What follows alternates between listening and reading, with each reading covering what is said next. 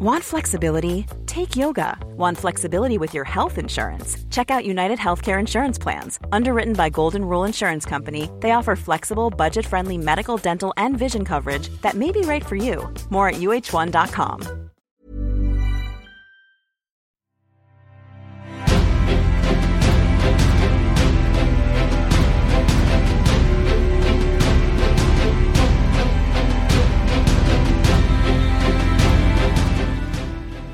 Previously on the legacy of Gaia. He smiled. She smiled back. She knew he didn't really need her help, but she didn't want to admit that to herself just yet. This is episode 16 of The Legacy of Gaia.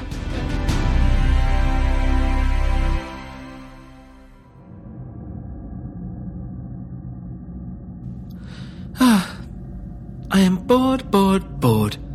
Shui sighed as he made his dark purple cue jump eagerly between his fingertips, as if it were a water dance in a fountain. He looked up from his desk within the cold dungeon chamber and stared at his new delay. Delay's head had rolled onto its side and just stared back at his master.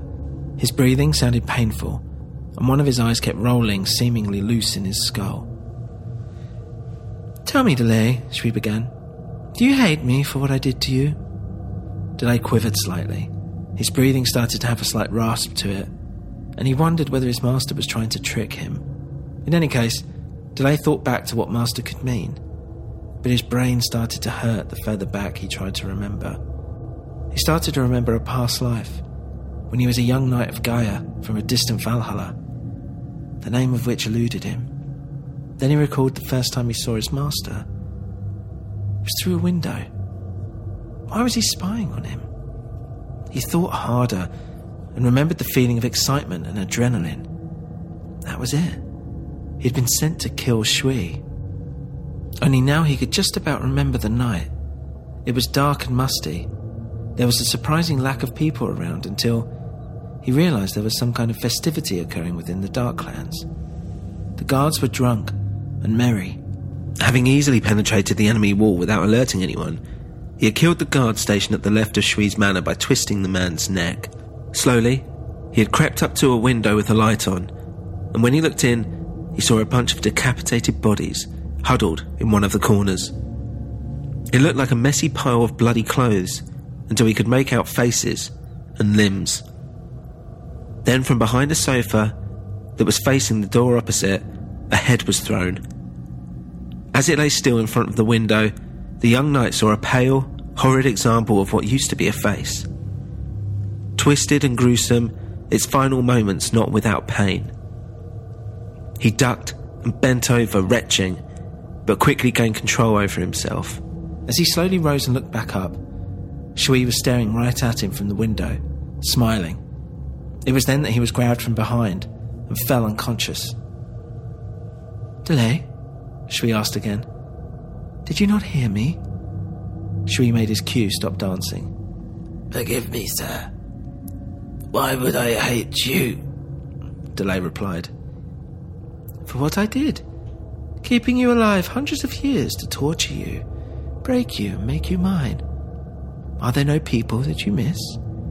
Shui asked spitefully. If I did, it would be useless, sir. For they would be dead. Delay answered, monotonously. Ah, quite right. Well, I guess it would not be me you'd be angry at. For I was your enemy, and you should have expected it from me somewhat. But not your superiors. Shui took a sip of water as he toyed with his servant. Sorry, sir. I do not understand. Ah, sorry. I usually wait years until I break this news to my delays, but I'm so bored and yet so excited about the war that I feel like a giddy child. Every now and then, when I feel like I might need a new delay or just to have a few on standby, I am able to get certain people in charge to send me young knights such as yourself. Delay's head rocked back in shock. He had to move it to its side and steady it again before he could carry on. You had dealings with my superiors at the Valhalla. They knew what would happen to me. No, not all of them, just one. I forget who yours was. It was so long ago. And you all look the same now, anyway. Scabs, scars, and wounds don't differ so much, you know. And yes, It wasn't a whole group of them. Anyone else would have sent you on a good faith. Well, do you hate me? Delay paused. He was nothing but a shadow of his former self, a tortured beast humiliated and unrecognizable as to what was once human. Something inside must have been broken that would see this slavery as a godsend from the torturous hell that they were used to. No, sir. I do not hate you, he answered. Good, good. Now go get me another glass of water. I'll be talking with the Queen soon. Delay walked out of the room and down the hallway, but with every step, something bubbled beneath him that he hadn't felt for hundreds of years, and it scared him. Hemero felt like he was wandering in a desert being led by sheer thirst. He felt the heat beating down on him, the noises of things that didn't really exist banging in his ears. Instead, it was the tall, thin man who had saved him called Laurelius. The stranger had dark, pock-marked skin, must have been no more than 40. His hair was long and black, and he had a strange tattoo covering his right eye. It looked like someone had spilled ink there, and it had run to his cheek. As Laurelius took him around the village, Hemero realised he'd spent a long time sitting in shock, as there was now a calm over the village, and the sun was beginning to rise. The man holding his hand was talking to him, but he was not listening. Instead, the faces of misery, grief, and despair etched on every villager's face filled his mind. They imprinted themselves within him. After some time walking, Hemero saw Finn run out of a nearby house and hug him. Hemi, you made it! Where were you? I was. Hemero found that he could not finish a sentence. Finn immediately saw something was wrong and decided to break the awkward silence. Uh, Nayakax is in the square. He's being celebrated as a hero. He saved 19 people last night. Hemero took a deep sigh and hung his head as he followed Finn to the square. So, you know this hero everyone is talking about? Laurelius asked.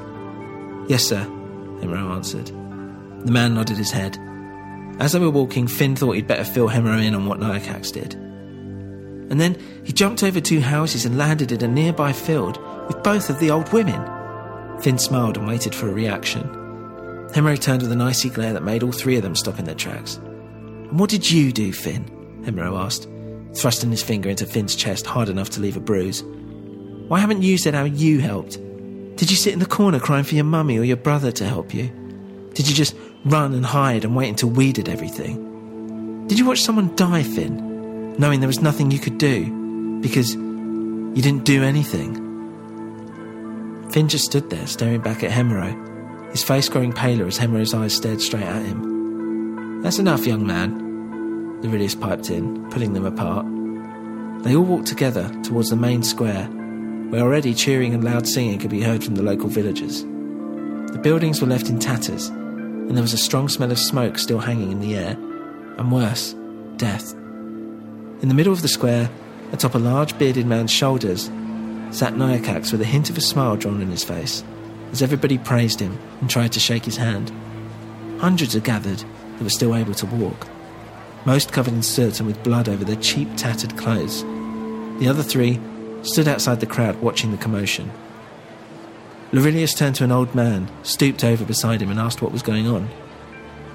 The young hero, cried the old man, come from the local Valhalla to save us from the undead. People are saying he might be Gaia incarnate. Nonsense, Laurelius suddenly snapped back. Gaia would have nothing to do with the Dark Clans. It's as clear as day that he's one of them. Hemero suddenly kept completely still. How did Laurelius know Nayakax might be from the Dark Clans? Was it that obvious? Did he already know for sure? The Dark Clans? The old man suddenly started trembling over the words tumbling out of his mouth. I am certain, old man. Just look at him. I can see a member of the Dark Clans from anywhere, having once been part of them myself, you know. Laurelius took Finn and Hemero in each hand, led them to the middle of the square. The old man was left still second guessing whether his hearing had finally gone. As they approached the square, Nayakax got down and walked up to the others. Hemero was visibly angry, but Finn had a big grin on his face. Nia looked up to see who they were standing with, and felt a shudder as he suddenly caught Laurelius's gaze. Finn went to speak, but Nayakax interrupted him. Who is this stranger? he asked coldly. So much so the other villagers suddenly fell in silence as they looked on. I am Laurelius, former knight of Gaia, son of Lithius. The last word spoken as if it had a sour taste on his tongue. Lithius? Then we are kindred. Perhaps. I wondered whether you might think that, though I have no tie to your family. Or are yours, sir, but my father tells me that Lithius was our saviour. He is the one that brought us together. Your father is a liar, young man. Nayakax took a step forward, but Laurelius put his hands up and said quietly, I do not mean to offend you, young man, but do not believe everything your parents tell you. You must make your own judgments.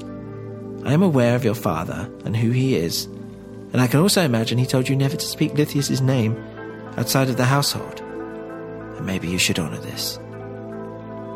Nayakax backed down. That's true. How do you know of this? Laurelius leaned into Nayakax and whispered, We will talk, but not now. The boy nodded in agreement and suddenly addressed everyone watching them as the crowd began to murmur and were wondering what was happening. I apologize for my behavior. We had a little uh, misunderstanding. He boomed across the crowd. He looked in Hemero's direction merely to gloat. Nayakax hated talking in front of large crowds, but was adoring the spotlight, or at least pretending to, just to wind Hemiro up. For those who do not know, this is Laurelius. He is the real hero, having given up his knighthood to help everyone here. Laurelius shot him a fierce look. Nayakax only then realised Laurelius would now have known they'd been spying on him. It also didn't help the confidential nature of their mission. There were some mutterings. Ah, this is why I don't do things like this, Nayakax thought as he prepared to cover his tracks. Uh, to venture the roads wherever it may lead him, and help those whose paths he crosses. The wandering hero. Nayakax turned to Laurelius with an apologetic face, and then bowed to the villagers who cheered him, some clearly still confused with what just happened. Do what urgent work we can now, the bearded man who had carried Nayakax spoke out in a loud, booming voice. For tonight we feast in celebration of our friends from across the hills. The crowd cheered as everyone smiled, apart from Hemero, who remained completely silent. He did not move save to stare at Nayakax. Where's Rose? Nayakax turned round and asked. Why, missing her? Hemero sneered. Nayakax ignored the comment and turned to Finn. She's inside the medical housing here. She's helping the injured. They all walked to what looked like a village meeting room, and it seemed to be the largest place that hadn't been burnt down. Half of the outer wall had, however, collapsed, revealing the horrors of what lay inside. Men and women were running to and from makeshift beds, bringing water and trying to ease the agony of the wounded. On first appearance, there didn't seem like there was any structure to what was going on, but yet there was definitely an air of organised chaos. At the far end of the hall, where most of the people and noise was coming from, the others could see Rose looking tired and drawn, her queue a mere dim glow rather than the burning white light they had seen before. They walked up to her, and Hemero took her by the hand. You have to stop, Rose, he insisted. You look like you're about to faint. Then suddenly, as if waiting for permission, she collapsed into him. The crowd started to panic slightly, and Finn once again took control as Laurelius picked up the young girl and carried her outside to sit her down somewhere calm. Rose opened her eyes slightly to see Laurelius looking at her, searching her face as if there might be an apparent wound that could be healed. Naya, she murmured, and closed her eyes once more. Hemero and Nayakax looked at each other briefly before they noticed Laurelius had stood up and started walking away. Where are you going? Hemero shouted after him. Find her a bed. She'll rest for the remainder of the day like the rest of us. The two boys stood silently over Rose for a few minutes. What happened to you, Hemi? Nayakax asked. What do you mean? I mean, what did you do last night? Rose helped out, even Finn, who hates getting into bother, put in his bit. Yet you seem to just disappear. What happened? Hemero wondered if this was a trick. Nayakax looked extremely earnest, yet it was a statement that suggested Hemero didn't do anything, which, in fact, he did not. He sighed and hung his head, wondering whether he could tell Nayakax the truth. I froze, Naya. I froze and it cost someone their life. Nayakax wondered if he would elaborate, but instead, he could see Hemero was going over the scene in his head. What happened? A young boy was trapped, and I tried to help, but my mind went blank. And I suddenly found myself not knowing what to do. The boy was screaming, and. And. Hemero broke down into tears. Nayakax walked up and placed his hand on his shoulder. Listen, I can't imagine how horrible that must have been. But you have to believe you can do this, because you can. And I don't understand it, but I've sensed a change has come over you. This is your calling, Hemero. And if Gaia willed that boy to die, then. then so be it. Why would Gaia want some innocent boy to die? It's nonsense. I don't know Hemi, and maybe we're not meant to know. But he's dead. So either learn from it and grow stronger, or let it smother you and wallow in self pity. Death will happen to us all, one way or another. But don't believe you can't help these people, Hemero, because you can. They might think I'm a hero, but it was nothing more than what you would have done. Rose stirred, and Nayakax took that as a sign to leave. He wandered towards the outskirts of the village while Rose shuffled up to lay her head in Hemero's lap. But all Hemero was aware of was a tiny gap between the houses in front of him. Between the gap, he could see the house in which the boy died, and he had not listened to a word Nayakax had said. Later that night, there was a huge fire in the middle of the square. Dancing had taken place, and the women were putting on shows for their other halves sitting in the audience. There was a small group of people singing in the corner, as some makeshift drums were driving the rhythm. Unmarried men and women, all dressed in their finest colourful outfits, danced in a separate area on one side of the fire. Hemero and the others had been sat there.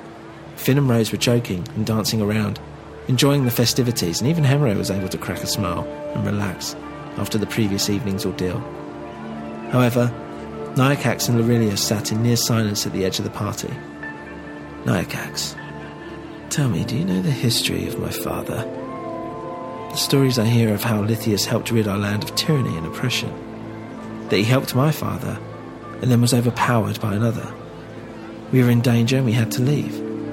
We cannot tell anyone about it for fear we might be found and slaughtered. Nayakax answered coldly. Hmm. Mused over this for a few moments before coughing and nodding. Uh, that's what worries me. Why? This age of tyranny your father speaks of. That was under the command of Gaia. What do you mean? Quiet down. There are ears everywhere. We, as former Dark Clan members, are never to be trusted or to trust. It is a foul lesson that you will learn. Nayakax played with his shoelace, and the way it was tangled up into a knot suddenly became mesmerizing. The way one simple piece can hold something together and keep it secure. The way it is shaped and the rules that make it twist in a certain way. I do not consider myself part of the Dark Clans, sir. Laurelius nodded. A slow, thoughtful nod that meant he understood the young boy. He placed a hand on his shoulder and kept a firm grip. And neither did I. Yet it does not stop others, and more importantly, it will never cease. The problem with swapping sides is that neither will ever trust you. Just remember who your friends are, and even then, keep on them a watchful eye. It's a curse our forefathers placed on us. Laurelius picked up a handful of dirt and let it fall into the ground before he patted it dry and wiped his hands on his trousers. I'll heed your words, but rest assured I'm a good judge of character. Laurelius laughed. Ha! The arrogance of youth. I used to believe in what my clan was fighting for a land for the future under my father's rule. But my father was not a leader, merely a selfish, self indulgent man with a thirst for power. He was merely a pawn for Shui. Shui? asked Naya. You do not know of Shui? Nayakax shook his head. Laurelius looked deeply perturbed and glanced around him once more. He leaned in close, and the air around them felt heavy. It seemed that nothing but the sound of Laurelius's voice could be heard. Then this is also worrying. He looked Nayakax straight in the eye. Shui is the leader of the Dark Clans, child. It is not told of where he came, but people believe he was born from the sky, and depending on who you talk to, sent here as the new Gaia. He was found beside a river many, many moons ago, and has been around for centuries, coming in and out of hiding. He has remarkable power, that not many can match, and some say can never be beat. As powerful as he may be, there is another more so than he. Shui believes he is the conduit for a higher source, and as rumor has it, he has channeled this power into a human entity, a woman whom he calls the Queen. Queen? I've never heard of a queen. Shh, not so loud. It is said only he has seen or spoken to her. He has created a following around this woman, very substantial following. But his detractors believe this is a mere ploy, a figurehead to rouse a rebellion, a final effort to gather the necessary forces he needs for an attack on the remaining Valhallas, protecting the lands from his rule. Believe me, his path carries much death and disease. His claims of being the true Gaia are completely unfounded. Indeed, the history of the Dark Clans comes from those who opposed Gaia in the first place, as I'm sure you know. But then, I guess everything always changes with time. Nayakax didn't know what to say. This man, this strange knight who clearly had a disposition about him, was being too forthcoming. What would this man gain by telling him this? Nayakax felt he needed context. He needed to figure out this man before this was all over. You know a lot, Laurelius. How's this so? What path led you to knighthood? Laurelius picked up his sword and began sharpening it on a small, black, oval rock that appeared from his pocket. The noise felt somewhat comforting and had a steady rhythm to it. Knight had realized he had overstepped the mark and quietly turned his attention to the night sky. The sharpening stopped. It was my father. Aurelius dug his sword into the earth in front of him and studied it slowly, looking for chips, scratches, and stubborn blood marks. I left after knowing the truth of my father. Our lands were peaceful under Gaia's rule. There was no tyranny, as your father calls it. We were simple folk, and my father, a simple man. That was until he began working for the Dark Clans. Then he changed. My mother noticed it first, and they had begun arguing. They'd never really argued before, or if they had done, my father would bring back purple flowers from the market, my mother's favourite. She always forgave him, for she knew he had a warm heart. Laurelius smiled, then put away his sword. Then one night my father came back late. It must have been late, as the shouting woke me up. This wasn't a normal argument. Things were being smashed. They were shouting, and my father sounded angry. I hid in the cupboard until it stopped, and then I fell asleep. I found my father looking into the smouldering ash of what had been a fire. When he turned round to me, his eyes were bloodshot. His face had aged a thousand years, and I could see he had been crying. He told me my mother had gone, that she had left us, that she did not believe in us anymore and had to go. I did not know what he meant by us, and I still don't truly know. Yet on that day, each and every year, my father would bring purple flowers home and put them in my mother's favourite vase. Aurelius was crying. Your father believed in what he thought was right. No, Aurelius spat. My father got a taste for power and it consumed him. He and others turned against their own people, their own neighbours, colleagues, friends. They tried to help them see a life without Gaia, and those who openly disagreed, they were killed. Killed? Yes, I watched my father slice the tongue out of a man for praising Gaia before sawing his head off with a kitchen knife. I watched him descend into madness as he made ordinary citizens pray to the Queen and beg for forgiveness before hanging them outside their own homes. His taste for death knew no bounds. When I was old enough, I had to leave. And you came to Norheath. Yes, I deserted my clan, my own father, to start a new life at the Valhalla at Norheath. I was accepted after rigorous tests and swore to protect those that loved me and took care of me, which I did. Did your father not love and protect you? He did, in his own way. Have you seen him since? No. Never. He belongs to Shui and the Queen now. They are his family, and my family are the people of Norheath. You, Hemero, Rose, the other kid, all of you. We will protect each other, for I am a knight. Lavilius laughed out loud. I was a knight, but now no longer. Nothing more shameful than a dishonorably discharged knight. Lavilius started playing with the scorched grass by his feet, picking it up in clumps and throwing it to his side, creating a small pile of long brown cindered strips of land. Yet your courage remains intact. They will surely let you back in, Naya reassured him. They will not, young one. I have a dark history, and one that leaves me a lonesome night at the best of times. Any excuse to have me dropped, they would take. Maybe it was fate. It is not often I run into someone of the Dark Clans who has not been fooled by their twisted ways. I'm not twisted either way, sir. I see things for how they are. I take your comments on board, but not as gospel. Aurelius smiled. then you are not a fool, and neither would I hope you be.